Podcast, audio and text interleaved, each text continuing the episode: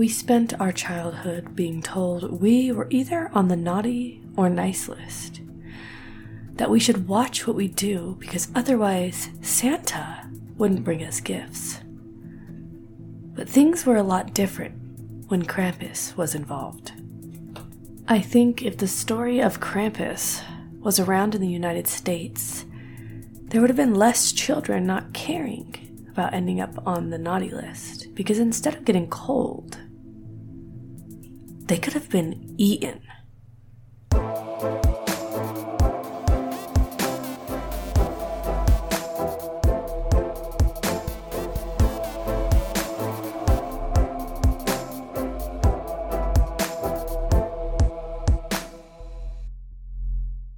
Hey guys, and welcome to my podcast. I'm your host, Lulu, and it's great to talk to everybody again. How were you? How was your week? Mine has been hectic, and that is why this is going up late, unfortunately. Um, if you also couldn't tell, I am also sick, as is everybody in my family. I had some family emergencies come up this week, and it really took all of my week up, but I knew that I could, you know, at least take an hour or two to sit down on Saturday and get you today's episode. I guess it's supposed to be yesterday's episode. But I'm sorry that I'm late, but I'm here and we're here to talk about Krampus. Now, it's December, everybody. It's it's the Christmas or Yule or whatever you celebrate time of year, which means everything is going to be themed. For my Friday uploads, though, they are not going to fit into the holiday horror category that we do. They are just going to be, you know, still whatever Friday episodes that I choose to cover on those, but they will be Christmas themed, which is why this week we're talking about Krampus. My two Sunday uploads before the seven days of Christmas and crime will also be kind of holiday themed. They happened in December as well. And then the same thing when we hit our seven days of Christmas and crime, we will talk about seven different cases that happened in December. We will be skipping a Friday, technically. So on the 23rd, instead of doing a normal creepy talk, because we're in seven days of Christmas and crime, that will be a crime episode and not a creepy episode. As of right now, I am halfway done with my seven days of Christmas in crime, halfway done with writing all of that information and stuff down. I should be able to get the full seven days to you guys. I know I warned you guys last month that I might not be able to get that, but as of right now, it does look like I will be able to take care of that. Anyways, let's go ahead and get into the story of Krampus. Now, there's a lot of misconceptions I discovered when looking through the actual story of Krampus that we have here in the United States. I'm not sure if it's where you guys are from, if that's the same, but a lot of us here will believe Krampus is this creepy looking Santa guy who comes into your house and has these really long nails and who will drag you out of the house and do all of these completely terrible things. Now, Krampus isn't a good guy. He definitely does terrible things but Krampus is not Santa Claus, and Krampus doesn't even look like Santa Claus. Let's start with where he originated. Now, we're not 100% sure, but it does seem like Krampus originated in Germany. Um, some of this reason is because his name is a German name for, I think it meant claw. I should have written that down. Um, but either way, a lot of stories about Krampus, the early on stories at least, seem to originate from Germany. Um, but like I said, it's unclear. Most historians actually believe that he came from the Norse mythology. They believe that somebody or a group of people got the idea from this mythology, picked it up, and sort of unintentionally tied it to Christmas.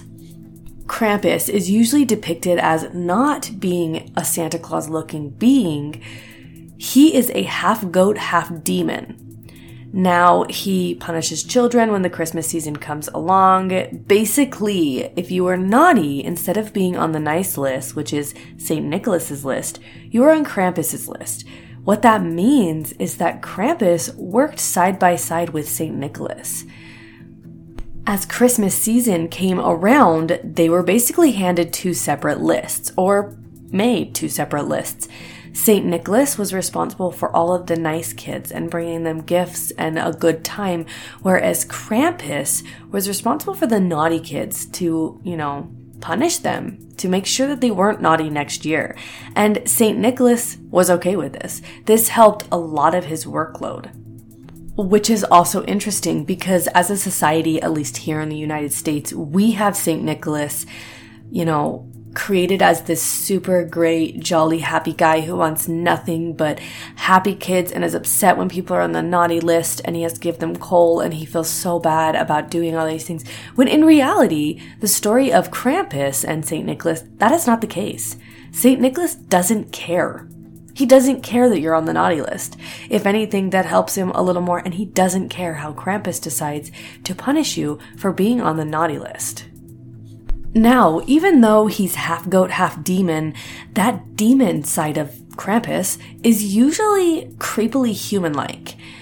He usually has kind of a humanoid face, but he's mangled with fur, and this face is kind of deranged. It doesn't look quite real. Um, he's got bloodshot eyes that like to sit on his forehead and he just steers into your soul with them. Because he's half goat, half demon, instead of feet, he has hooves that march. He has huge horns that curl from his head. He has a very, very creepily long tongue that he likes to stick out and move around to basically freak you out. And he's sometimes depicted as dragging chains around him with bells attached to it on occasion so people can hear when he's coming. Now, remember this fact about him because we're going to come back to this chain fact. Now, kind of like in the stories that we know here in the United States, you can't get away from Krampus. If you are on his naughty list, Krampus will do everything he can to punish you for being on his naughty list. The reason that a lot of people believe that he came from the Norse mythology is because there are a ton of pagan rituals surrounding Krampus, including that Krampus was the son of Hel, who is the Norse god of the underworld. Now, fun fact here when we're done with the Pen Pal series on Wednesdays, we're going to actually dive into the Norse gods, and I'm really excited about this. Anyways, when Christianity began to take over and the holidays in Christianity became more popular, Christianity would pick up Christmas. They would kind of build a, a day to celebrate around the pagan holidays. And this is not new information. If you didn't know this, you either have never really looked into the roots of Christmas or you are one of those people who wants to deny it. Because I know plenty of people where I'm from who will deny that Christmas came from pagan traditions. It's true, you guys. Christmas came from pagan traditions. Christianity took this and created their own holiday, which is okay. I'm not saying it's not okay. But when that happened, some people began to take Krampus out of the pagan beliefs and tie it onto Christmas. Now, the Church of Christianity, or the churches, didn't like this. They did not want such an evil, terrible guy thing to be associated with Christmas because Christmas was happiness, it was joy, it was all sorts of things that were good, and now they had this terrible guy tied to it. They tried everything from banning him from the church, telling their followers that he was not part of Christmas and to not talk about him, to even handing out flyers at one point to preach to other people in 1923 that this was not okay and that Krampus was horrible and that he was not part of Christmas. But this didn't help, you guys. Everybody was talking about Christmas and Krampus. They really only made these hardcore attempts with banding him and handing out flyers for about four years before they realized that they were just going to have to accept the fact that Krampus is now tied to Christmas, and everybody believes Krampus and Christmas are one. Now, we're going to jump back to those chains that we talked about that he's oftentimes depicted with. He was never depicted with chains or bells or anything like that in any of the pagan rituals. When this started to become part of Krampus was when Christianity realized that no matter what they did, Krampus was always going to be tied to Christmas. They wanted to create this image of Krampus, of him basically being the devil, to fit with, you know, their Christianity, to fit with everything, to kind of make it seem like he's not just a weird demon creature that's been, you know, tied to Christmas. Because of this, they decided to take chains, which they talked about the devil having chains and stuff, and begin to draw them and tell people that Krampus carried chains because he was basically the devil with St. Nicholas. This is when the chains and the bells became a thing with Krampus. He never had chains or bells before that, but Christianity created this vision, and now we still believe Krampus carries chains and bells because of it.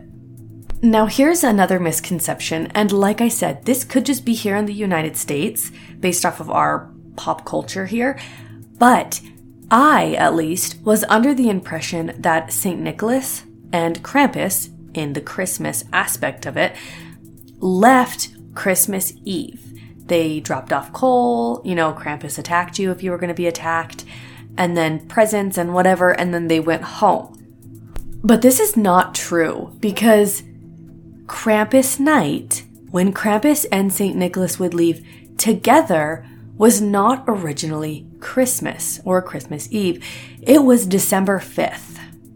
The two of them would have everything ready, gifts and Krampus, to leave out together with their naughty and nice lists on the 5th of December. They would ride out together and, just like we know with Santa Claus, stop at every single house. But Sometimes only St. Nicholas would get out, sometimes only Krampus would get out, and sometimes they would get out together. St. Nicholas would reward the good children by putting candy in their shoes, putting little tiny presents and chocolates and all sorts of great things for when they woke up to have these gifts. But Krampus would put sticks and stones in their shoes. And this wasn't enough for Krampus because they were naughty and didn't get presents, but he knew that if it was just about the presents, they would be naughty again next year, because really what was to stop them? So Krampus would bring a huge handful of sticks, or like a big branch, into the home. And he would go up to the room of the naughty children and he would beat the naughtiness out of them. Literally, like within just like seconds of their life, and then he would stop. In some versions, he would bring a whip to fling at the children and whip the naughtiness out of them. And if you were worse, he would pick you up and stuff you in the sack that he carried because St. Nicholas and Krampus both had sacks. St. Nicholas's was full of presents and candy, whereas Krampus's was empty because he would stuff you in it. And as the night went on, Krampus's bag would fill up as St. Nicholas's bag emptied because he would fill up with the naughty children that he was taking with him. After Krampus took you, it's very unknown what happened. A lot of people say that he would bring you back and he would torture you for all eternity for being naughty. He would drown you in the local river and they would find your body the next morning. And if he got hungry while he was out, because everybody was leaving St. Nicholas treats and cookies sometimes, as we know, Krampus would eat you. Then on December 6th, the next morning, the parents and the children would wake up. They would go downstairs and they would sometimes find presents. The candies, the oranges, the chocolates, all of these great things from St. Nicholas. Or they would find their beaten children, brothers, sisters, with stones and sticks in their shoes, and sometimes they would wake up and not have a child, knowing that Krampus took the child for being so naughty that year. Obviously, this is horrifying. This is a horrifying guy. Krampus is terrible. And then some festivities began to be picked up surrounding Krampus. This would lead to a ton of movies and comic books that were created about Krampus. This festival, which can be celebrated in a lot of different areas, is called the Krampus Run. Most of the time, the Krampus Run is an adult festival. It involves drinking and dressing up as Krampus and walking or running up and down the streets. these people that are involved in this festival will do this and scare the people that are watching or recording this festival. Sometimes they will run at them and chase them down the street to scare them. And you guys, sometimes they carry those whips and those branches and they will hit people with them, just like Krampus did. They will hit the naughty adults, basically, so if you go out to watch these festivals, a lot of the times you will go home with welts all over you from being beaten by Krampus. Nobody really knows why this Krampus festival, why Krampus got so big, big enough to earn his own festival in December. But a lot of people believe that it's because when the corporations latched onto Christmas when they began to mold Christmas into more than just the happiest time of year to spend with family, and they began to twist it up into a commercialized holiday where your children expect you to spend hundreds of thousands of dollars on them. People began to basically riot they decided that they didn't want this commercialized holiday and that they would latch onto Krampus and they would do something different. That is where a lot of people believe that the latch on Krampus came from and his popularity came from. These Krampus runs are very, very controversial. If, if you didn't already get that, people get hurt. And I'm not just talking about those welts that we talked about earlier. They, they get hurt, hurt. In places that have big Krampus runs, the hospitals expect and staff their hospital with enough people to admit tons of people that night, just that night, for broken bones, for cuts, falls, anything from people participating in these runs. And usually over 60 people, which I guess is a small number of people who attend these Krampus festivities, will be admitted to the hospital. But 60 people in one night is a lot for a hospital to have to deal with. Most people, like I said, will usually leave the celebration with welts on their legs, but some people will leave with broken bones from falls or being stepped on or stampled or just hurt in general. And if you're not careful when you book your vacation, you will end up vacationing and being a tourist in an area that celebrates the Krampus run. And if you don't realize this and you leave your hotel to go for a walk or something, it's entirely possible you'll see a street full of monsters roaming around chasing people, and you yourself will be chased around, chased into a shop or something, and get whipped with a bunch of sticks. Which has to be one of the most terrifying experiences for a tourist. Can you imagine just like getting up in the middle of the night, being like, let's go for a walk to this restaurant down the street? and then seeing just a freaking street full of like terrifying monsters because people go all out with their Krampus costumes. People plan like years in advance. They make these things for years to just see them and then be looked at by one of them and just like ran at while they're like screaming at you and then hitting you with sticks. That, that has to be terrifying. As I said in the beginning, there is a lot of incorrect information about Krampus, especially here in the United States people believe that Krampus is the anti St. Nicholas, that he is the bad Santa. That's all completely and totally wrong. He works side by side with St. Nicholas, and I know that people are not going to like that idea, but that's what he is. St. Nicholas has no part in the naughty list. None. He doesn't care. He actually enjoys Krampus helping him and in his mind, Krampus is responsible for the naughty children and he's responsible for the nice children. He doesn't care or feel bad that these children are either getting rocks or eaten. He doesn't care. St. Nicholas is there for the good kids, not for the naughty kids. One other piece of very interesting information that I didn't know either there is not one Krampus. Krampus is not one being. St. Nicholas is one person. But St. Nicholas, he literally goes out of his way before the Christmas season to a group of Krampuses. There's literally hundreds of thousands of Krampuses that live near St. Nicholas. You guys, there's tons of them. And he will find the Krampus that he likes the best to punish the naughty kids that year. St. Nicholas literally chooses the Krampus to beat and eat the naughty children. St. Nicholas is not this happy, jolly guy. He doesn't care. Every year, there could be a different Krampus that's going and beating children. There could be one that is possibly meaner than the last, more cruel. There could be one that's more toned down and leaves mostly rocks and sticks. You never know. It depends on who St. Nicholas picks that year. There could be a different Krampus that steals you one year than that beat your best friend the last year.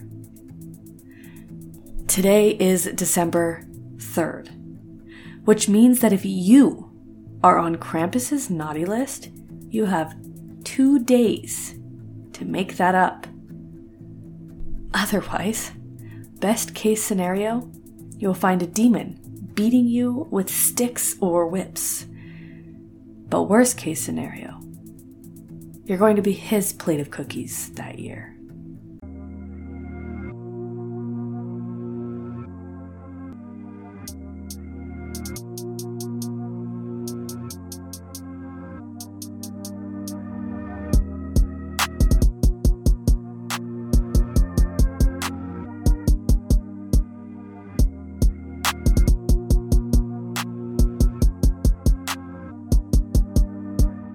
This podcast may contain false or misleading information. If you are interested in knowing more about any stories shared on this podcast, I highly recommend doing your own research. All listeners are advised that these are stories and folk tales. The information shared must be taken carefully and skeptically, because you never know what could be real and what's just a story. Thanks for listening, and I'll see you next time.